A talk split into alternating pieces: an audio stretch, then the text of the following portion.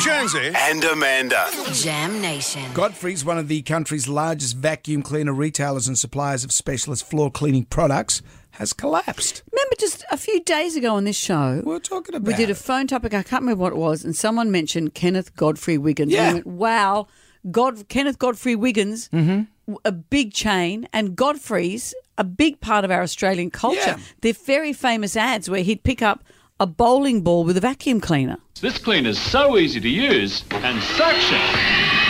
It's got enough to pick up the 16 pound bowling ball. Did really well, not just for vacuums, but for bowling balls as well. I don't know how many people have bowling balls around their rooms that that, was the need thing. to be tidied up. Clean up your room.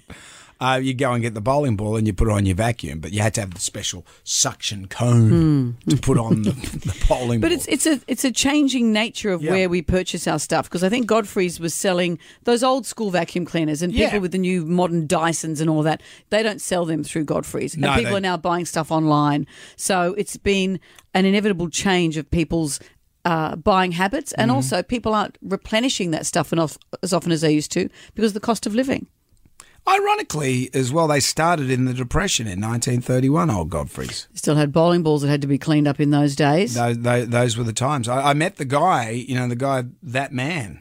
I met him many, many, many moons Mr. ago. Godfrey. Mr. Godfrey with the comb over, because we were talking about, and the comb over was his thing. He loved the comb well, over. it ma- did match the bowling ball. yeah, yeah. And that was the, because I met his son at a lunch and we are having a great chat. But I said, what, what do you, what your dad with the comb over? Because I'm always fascinated about the comb over.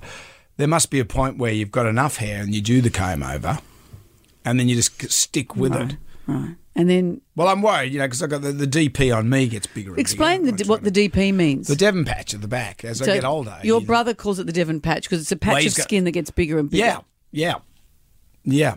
But so you're saying to this man's son, your father has a weird comb over. No, well, no, everyone knew it. He even knew it. Everyone talked about it. and so where'd that 'Cause it was a- conversation? and then how did you meet the man himself? Uh, he was he came He along, came along from a different table and said, I can hear what you're saying. and I congratulated him on his success because they did all right. They did really. But you know how, remember, as you said, the company started 100 years ago and people were buying vacuum cleaners. It used to be that old narrative of, you know, there'd be a, a vacuum cleaner salesperson who'd go from Yeah. house to house. It was a big deal that you had to have a good vacuum cleaner. you had to, and then you go to the lady of the house. Yeah. the lady of the house would purchase the vacuum. And these days, you can have a dustbuster, and that'll do you. dustbusters don't waste my time with those things. They never work. Well, Sometimes they do. If you've They got dog do. hair everywhere, they do. That, that you know they, they wouldn't take the skin off a pudding. What do you vacuum in your house? bowling balls and skins And off. what else? Is that a euphemism, Brendan? Skins you off got caught, pudding. did you? Using it on yourself. Well, look, we salute you, Godfrey's. You've Well, been part of the Australian I have- landscape for all well, these years. a lot of people have, like, you know, there's they've managed to keep uh, some staff, but they've had to lose. they a fair have, few and that's staff. always sad when Australian business closes like But that. s- maybe there could be a Sarah Lee thing, but how they save Sarah Lee that could happen. Maybe someone could come on in with a cape and save it all. Yeah, yeah. Maybe maybe we should uh, get into the vacuum cleaner business. Okay.